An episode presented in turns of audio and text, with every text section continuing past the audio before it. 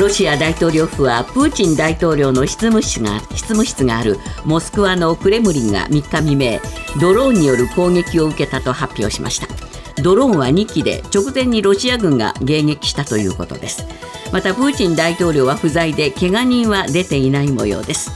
ロシア大統領府はゼレンスキー政権によるテロ行為だと主張しています。これを受けてウクライナのゼレンスキー大統領は関与を全面的に否定しました。我々はプーチン大統領もモスクワも攻撃していない、自国の領土で戦っているとコメントしています。またアメリカのブリンケン国務長官は今回の攻撃について確認できないとコメントした上で、ロシア政府からの情報は大きな疑いを持って受け止めるとしています。アメリカの FRB 連邦準備制度理事会は3日 0.25% の利上げを決めました。大規模な銀行破綻の直後でしたが、インフレ対策を優先した形です。今回の声明文では前回あった追加の引き締めの文言がなく、利上げ打ち止めへの期待が広がりました。しかしその後会見したパウエル議長は、金融引き締めが正当化される場合利上げを行う用意があると述べたことから、引き締めへの警戒感が高まり株が売られました。今朝のニューヨーク株式市場ダウ平均は270ドル29セント安い 33,414 ドル24セント、ナスダックは 55.18 ポイント下落し 12,025.33 ポイントで取引を終えました。一方為替はリスク回避で円が買われ、ドル円は1ドル134円63銭、ユーロ円は1ユーロ148円97銭まで円高が進んでいます。憲法記念日の昨日、岸田総理は東京都内で行われた改憲派の集会にビデオメッセージを寄せ、憲法改正に向けた国民的な機運をこれまで以上に高めていくことが重要などと語りました。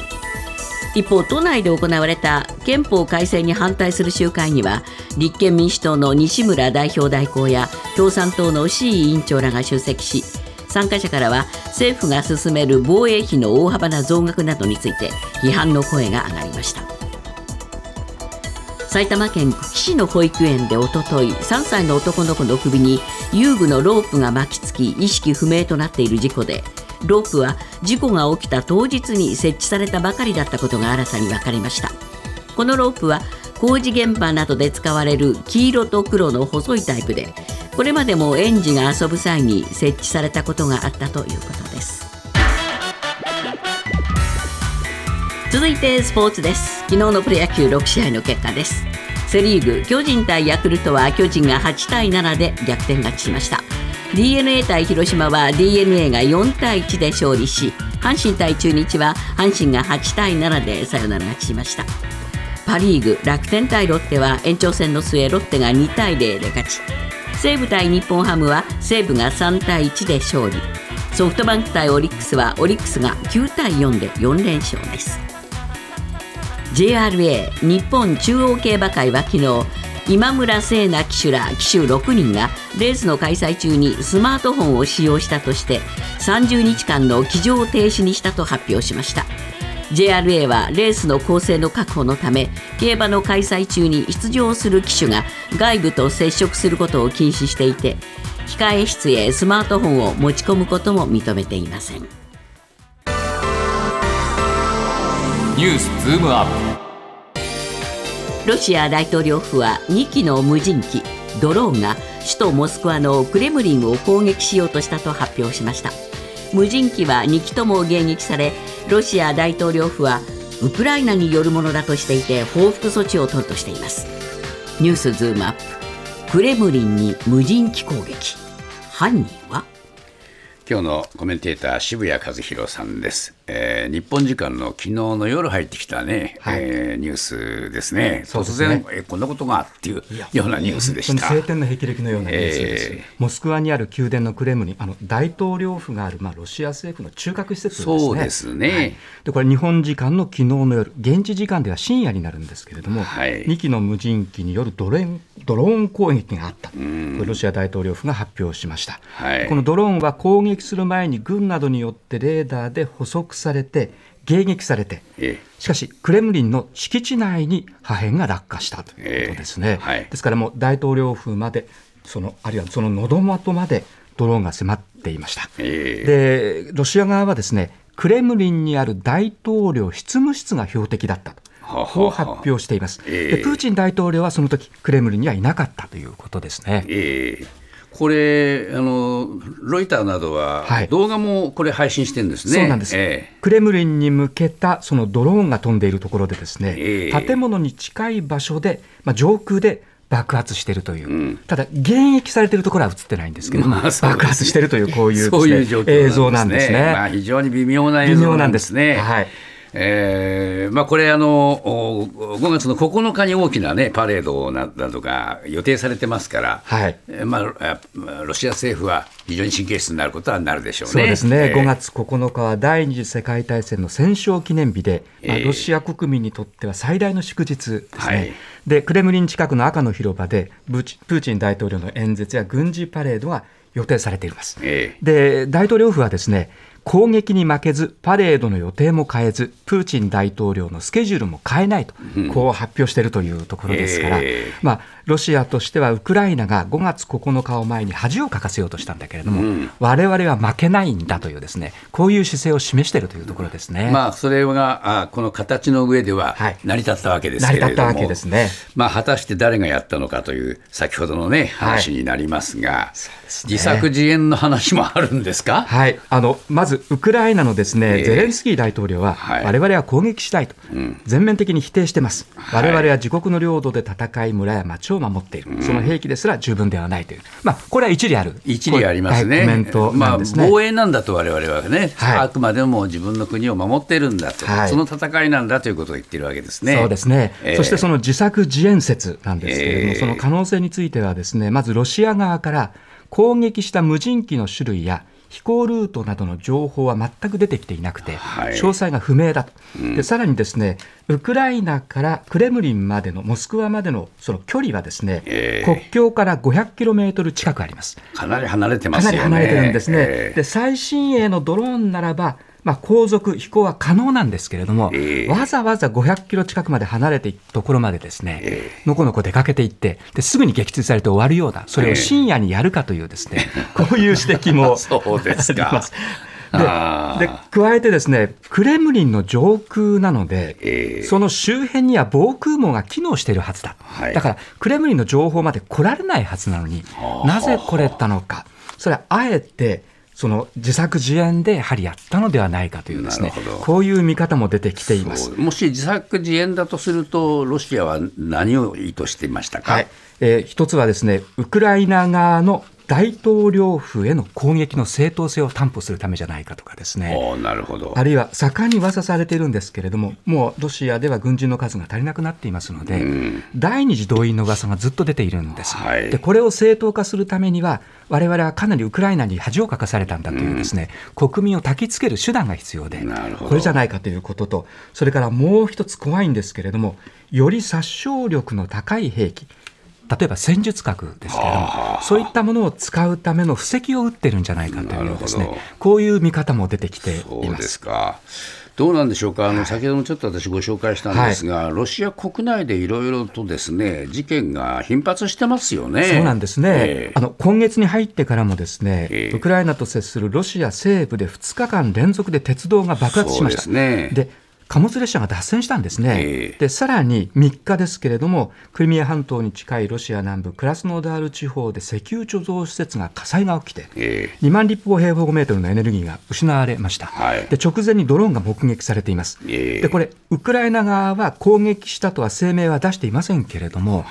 ウクライナによる攻撃の蓋然性も高いですよね。そうですね。そういう中での今回クレムリンへのドローン攻撃なので、一体本当に誰がやってるんだとそうということになりますね。こういうの各地で起こっていることも、じゃあロシアの自作自演かというとそうも言えないでしょ。これは ね、わざわざ自分で実際相当の被害を受けているわけですから、エネルギーは燃やさないと思うんですね。そうするとここはやられたと、クレムリンは自作自演というそういう話になるのかどうか、これもちょっとね、無理筋もありますよ ね。ウクライナはあれはやったけどこれやらないっていうのもですね、ちょっと変な話なんですよね。わかりませんから、実際にどういう情報なのか分かりませんが、いずれにしても、これからロシアとウクライナとの決戦のような形になることはなるんですね。ウクライナがですね、間もなく大規模な反転攻勢に出るとされていまして、でロシア側はかなり神経質になっています。そういう中での小競り合いっていうんですかね、なわけのわからないような攻撃が続いているという不気味ですね。ニュースズームアップ。アメリカの FRB 連邦準備制度理事会は日本時間の今日未明、市場の予測通りとなる 0.25% の利上げを決めました。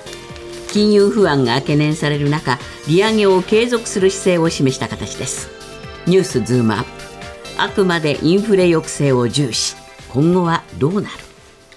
渋谷さん、まずこの利上げはある程度予測通りですか。0.25% の小幅利上げはですね、ほぼ市場の予測のコンセンサスでした。4月12日にですね、アメリカの3月の消費者物価指数が発表されたんですけれども、食品とエネルギーを除く指数は前年同月比 5.6% 上昇しまして、その上昇率は2月よりも 0.1 ポイント上回っていたんです。ですからもうこれインフレとの戦いというのはやらざるを得ないということでですね、実は今月1日にファーストリパブリックバンクが経営破綻して、JP モルガンチェイスが買収するというニュースが懸念にましたけれども、そういったその副作用は出ていても、やっぱりインフレ抑制を重視するだろうというですね、こういう判断は市場はしていました。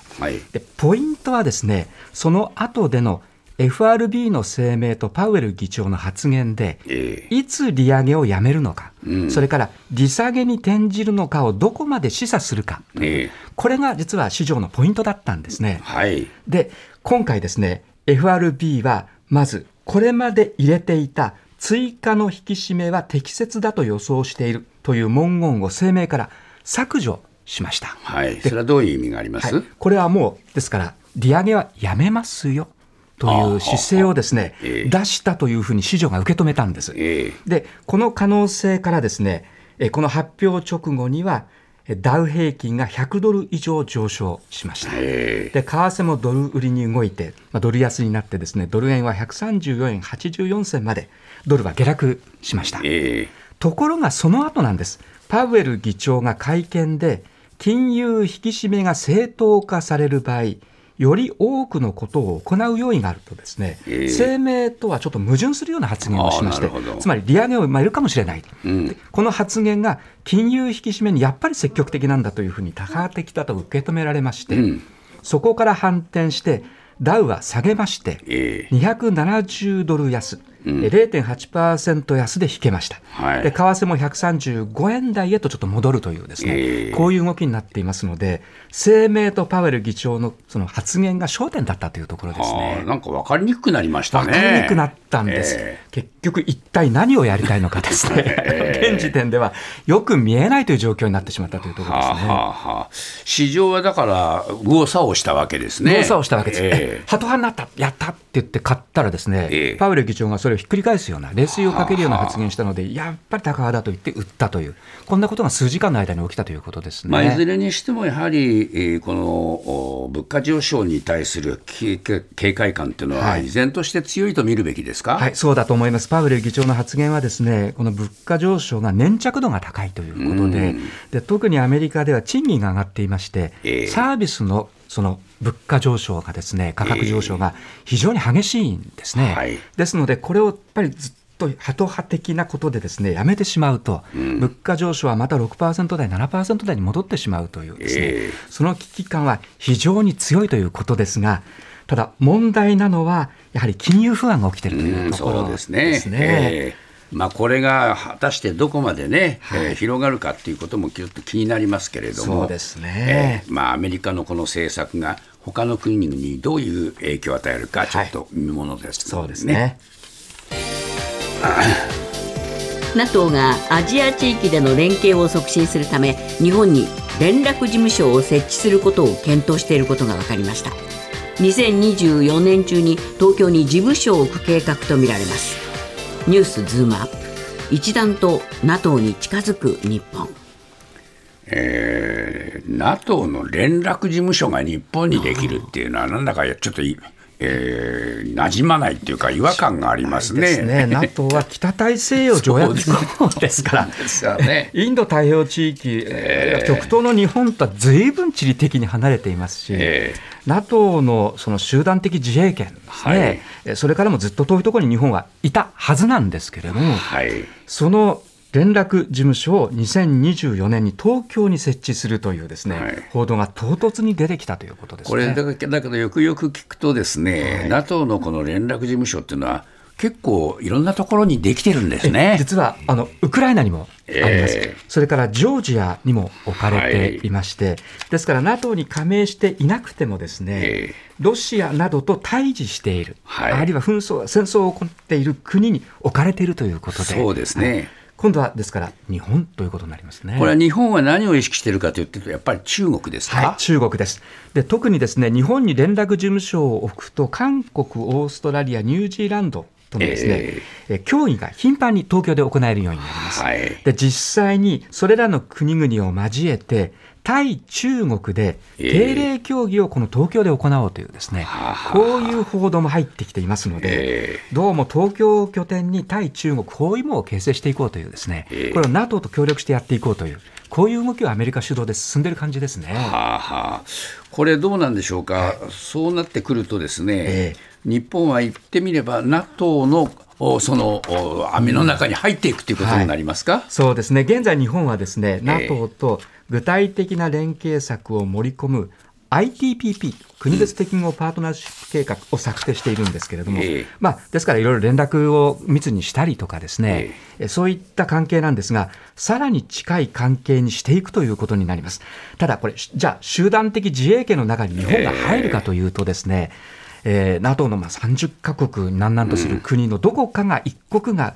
攻撃された場合、日本も戦わなきゃいけなくなってしまいますので、そこまで踏み込むことはできないですね。一体どうするのかという、そういったことになりますね。今回出てきた話の中で、はい、日本のサイバー防衛の体制が弱いんで、そこのところを何かこの補強するという、そういう動きもあるんですか。はい、今回のですね、ニュースについて NATO の報道官は、サイバー防衛、海洋安全保障、核不拡散、科学技術などの分野で協力する、こういうコメントを出しているんです、で、日本側としてはこのサイバー防衛なんですけれども、非常に脆弱であるというですね、こういう認識はあるし、事実上やはり欧米に比べて弱いんですね、はい、で、防衛省は実際に今NATO の防衛協力センターに職員を派遣していてですね、実戦形式の演習に自衛隊が参加するなどしてサイバー防衛について、その NATO の知見を得ようとしているんです、そういう点で日本にもメリットがあるでしょうというですね、こういう提案だったろうと思いますね。これ NATO は陸海空そしてサイバーと、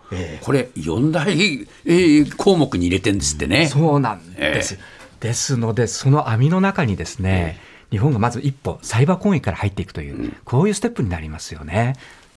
あなたもこんな音で癒されてみませんか。ステーキを焼く音、川のせせらぎ、焚き火の音、 TBS テレビザタイム目覚めのいいね、ポッドキャストで連日配信中。